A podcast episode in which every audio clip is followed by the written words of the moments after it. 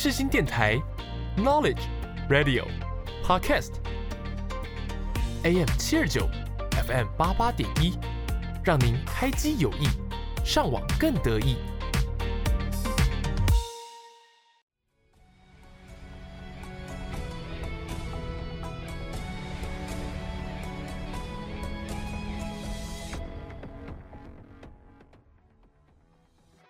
欢迎大家来到影剧历史面面观。你以为这又是一堂催眠的历史课吗？No No No，我们将会使出浑身解数，让你享受影剧，认识历史，一起发现剧中的巧思，讨论时事。就让我们开始吧。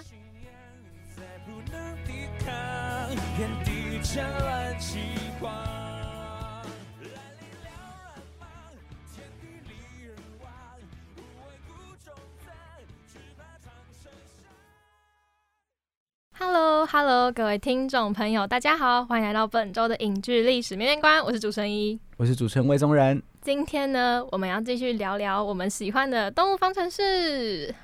没错，上一拜也跟大家介绍这部动画片的简单的一个内容。其实它真的算是我觉得蛮有趣，而且呃蛮有深度的一部动画片吧。就是我觉得迪士尼出品的动画都不会让人失望。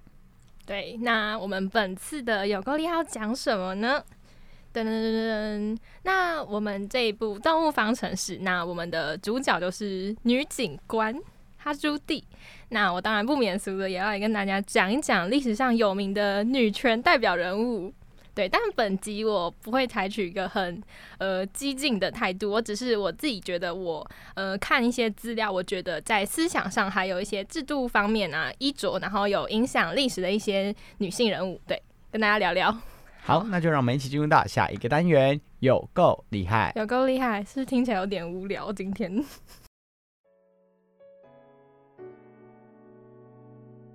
一起看历史，说历史，了解历史。有够厉害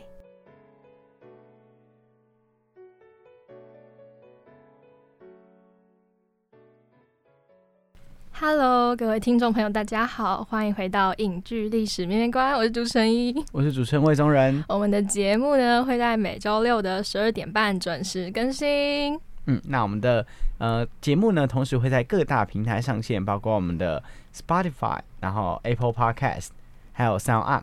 然后呢，我们的 T 文呢也会在节目更新前跟大家预告一下当周的节目内容。没错，好，大家就准时收听啦。那本周的有个厉害呢，我来跟大家分享历史上我觉得很有影响力的女性人物。好，那我今天我因为我知道他听到历史大家都昏昏欲睡，所以我只简单列举了大概两个大区块，然后来一起见证这个世界的女权改变。好，那我首先要来介绍的呢是。西蒙波娃其实她蛮有名的，你应该有听过吧？有听过，有听过。对，那她的著作，我相信不用我多说，就是《第二性》嘛。那《第二性》呢，他这本书其实他就在探讨说，他自己觉得女生不是生来的，而是后天形成的。他是觉得女性这个角色更多的是社会赋予我们的一些期待，而且我们必须要做的事情。那当时呢，其实在他那个时代，那女性主义这个词还没有那么兴起的时候，他就是那个时代的影响了非常非常多的人。那我觉得还有一个很有意思的是，他这本书名叫做《第二性》。那第二性呢，其实它“第二”这个词就有附属第一的意思。所以我觉得非常的奇妙，就是他对于当时他对于女性的思考，还有“第二性”这个称呼的思考，我觉得在当时真的是非常超前的。然后白泽卫来跟大家分享他的情人是谁，大家最爱听八卦，对不对？我也是。那，情人是鼎鼎大名的沙特哦，沙特是谁呢？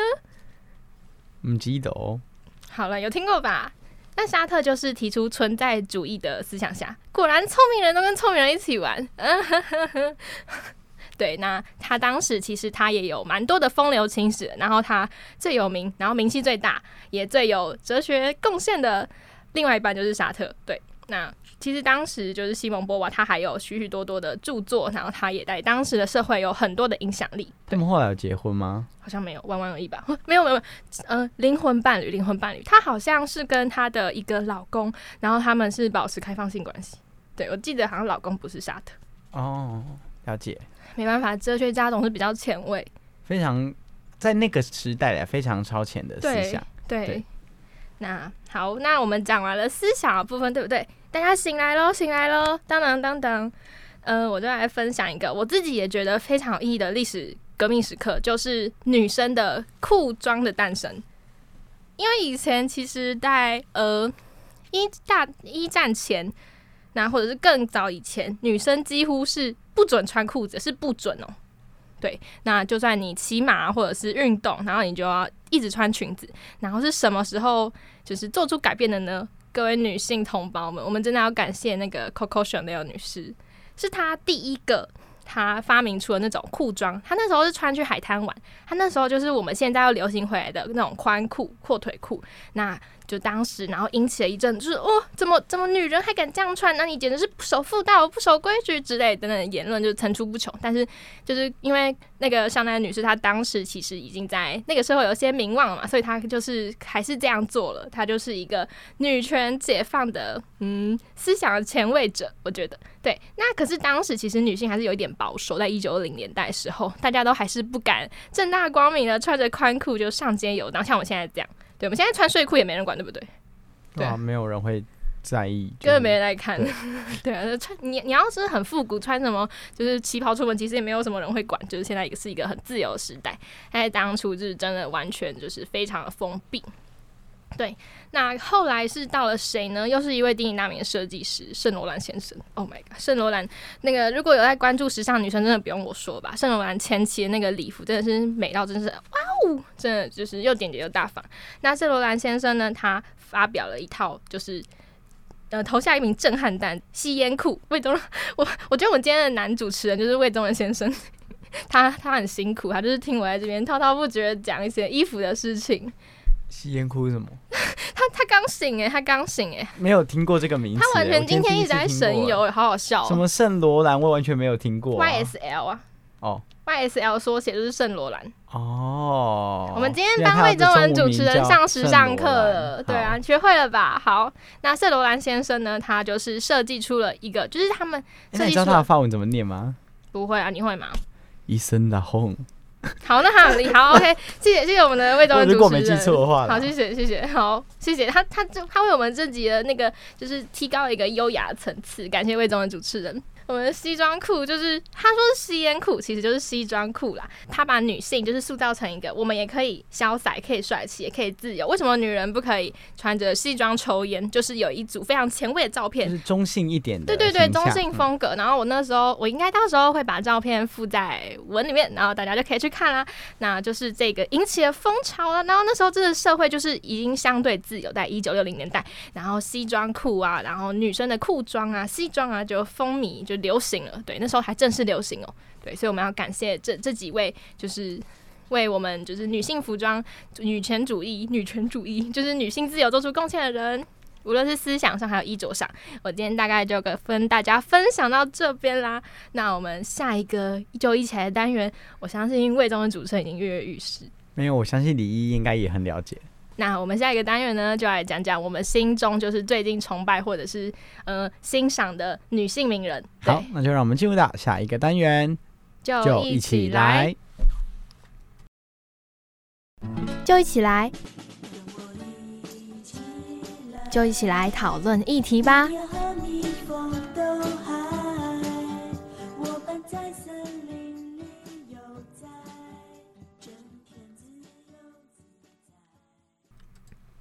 Hello Hello，各位听众朋友，大家好，欢迎回到影剧历史面面观。我们这个单元呢是就一起来。那这个单元呢，我们会跟大家聊一聊一些我们生活中的琐事。对，没错。那今天要跟大家聊这个主题呢，是关于我们可能比较喜欢或欣赏的女明星。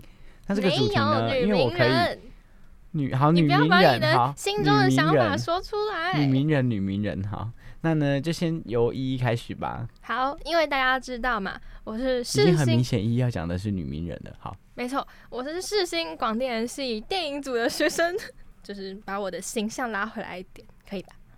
哎、他他什么形象？他做出一个很嫌弃的表情，哎，大家都忘记我是形象？我是稍微有一点点、一点点、一点点、一点点的、一点点的、一点点的文艺女孩儿，我那个一点真的是小到 小数点，里？什么意思？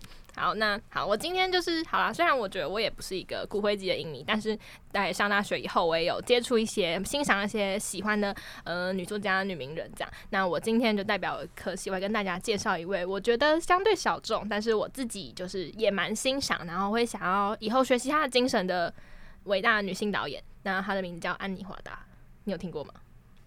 没有，好的，那他安妮华达是谁呢？那就是呃，我们就是电影嘛，那有一段就是蛮有名的历史。那电影的发源地是法国，然后电影新浪潮就是有一个蛮有名的电影运动，那也是在法国。那这位安妮华达呢，她就是有法国新浪潮祖母之称的。那她第一部影片呢，《短脚情事》，那就是视为是新浪潮的开山之作，左岸派，就是很浪漫那种风格。好，那我来跟大家白话文说，为什么会喜欢这位导演？因为我觉得他是一个很酷的人，他以前是摄影师出身。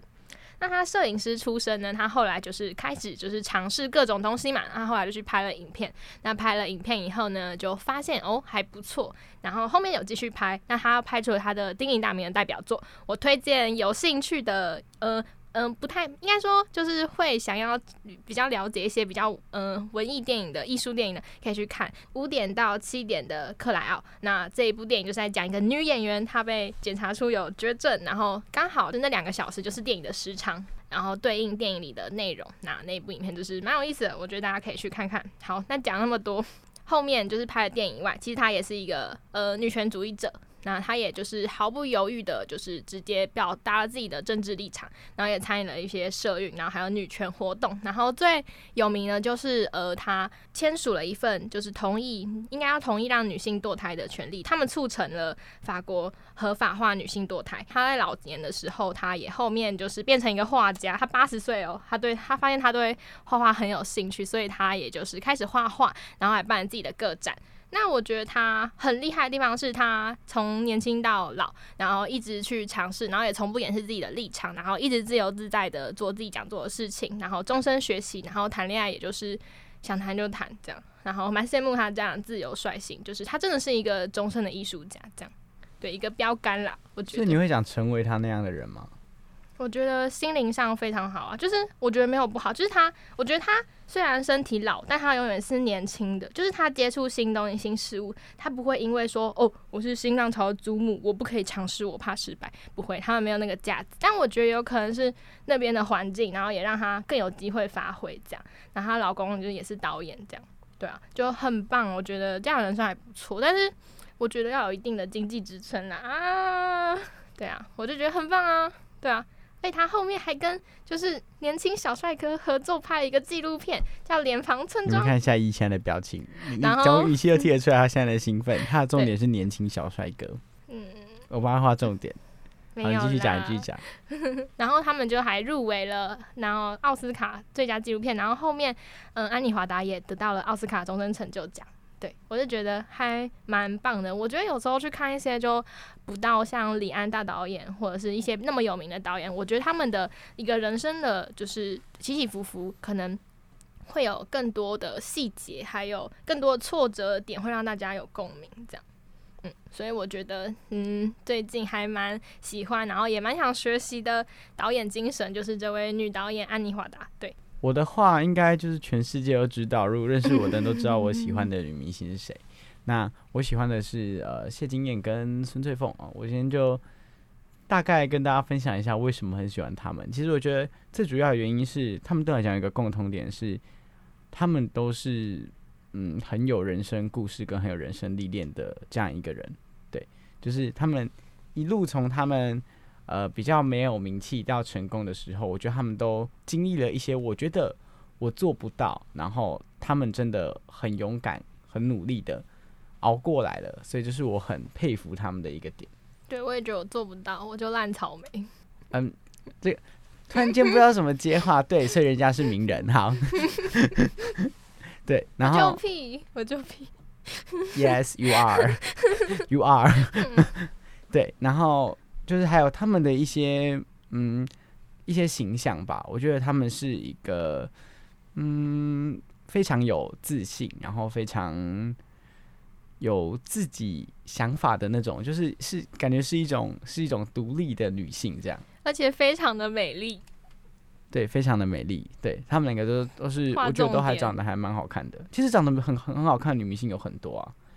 我甚至觉得，就是认真来说，可能其实以在演艺圈这个领域来讲，有很多很多都呃长得不差，甚至都长得蛮好看的。但我觉得好看不是他们，就是他们既好看又有智对啊慧。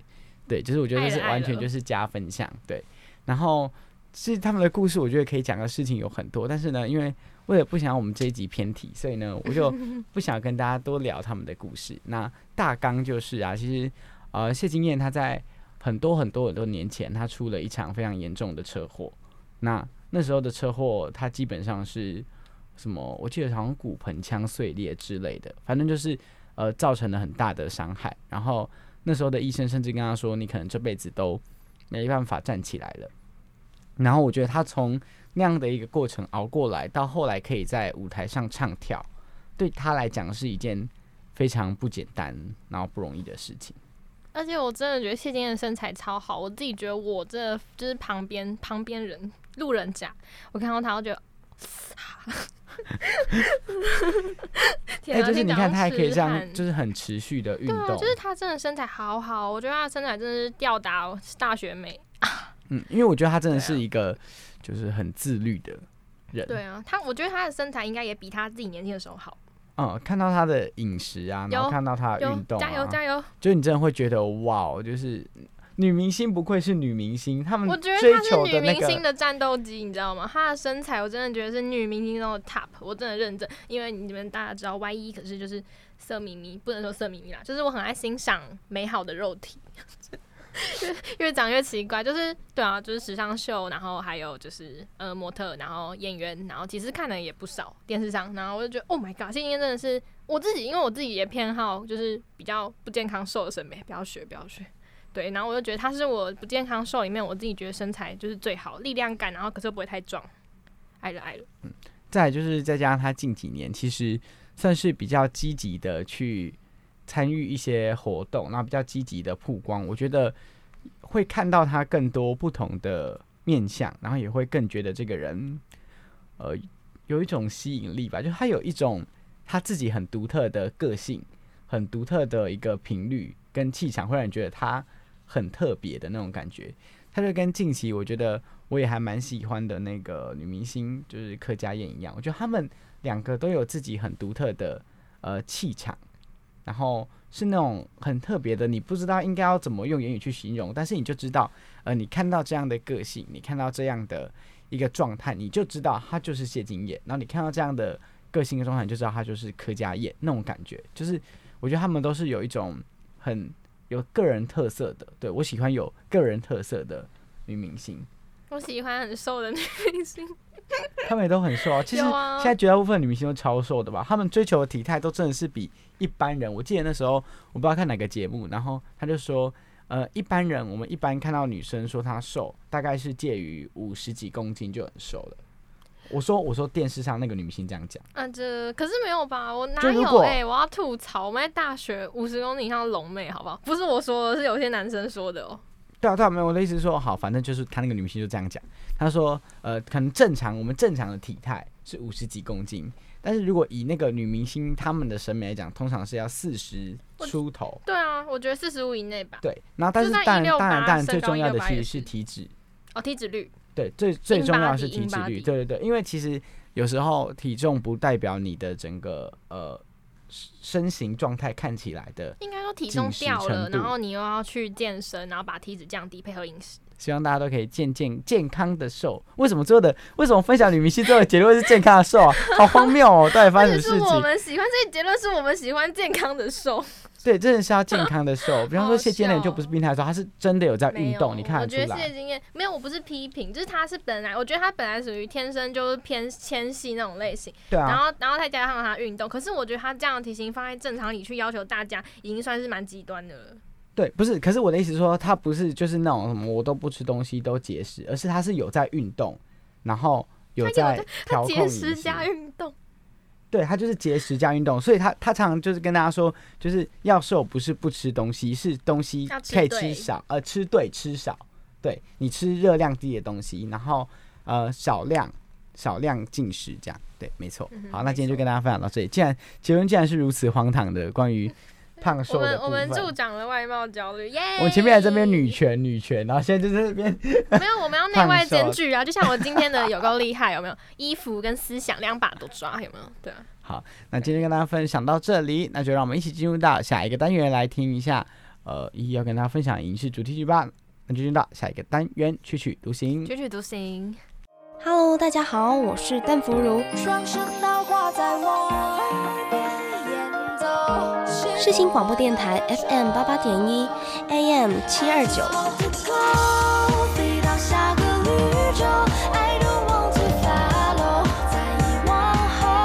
陪你聆听动人的音符，轻松的旋律。你现在收听的是世新广播电台。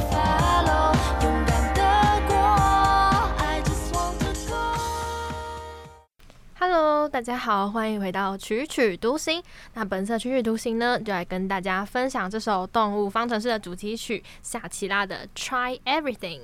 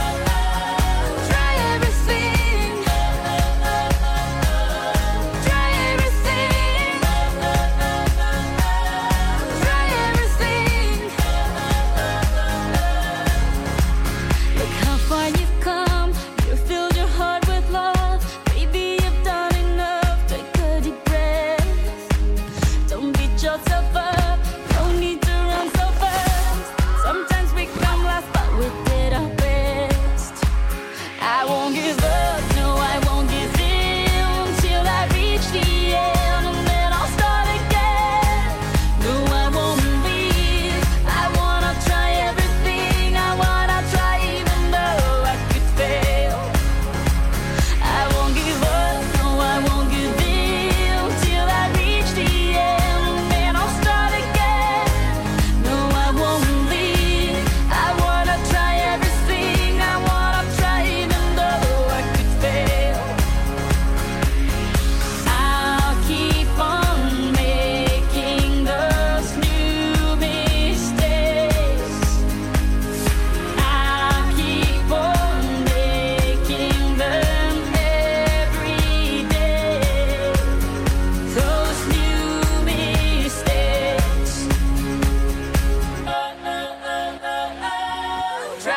everything.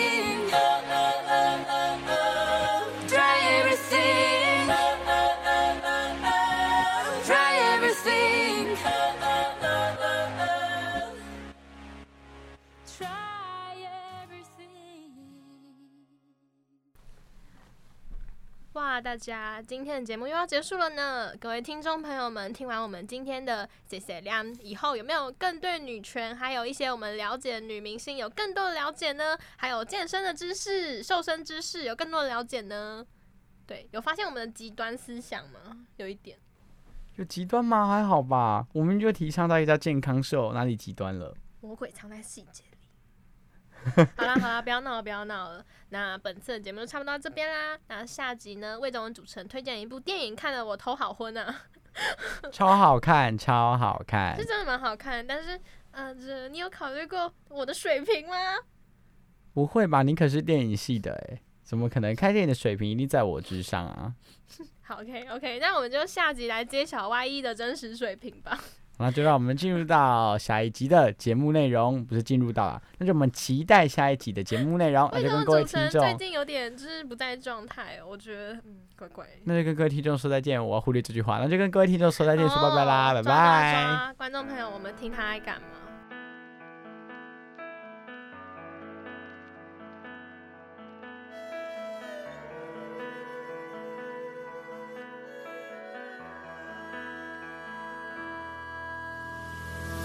历史的重重叠叠，壁画的盘丝虚贴，连川草里千丝万缕的情书殷切。如有人穿越千年，平淡质朴来问笺，故意奔波如历万川，跃然马之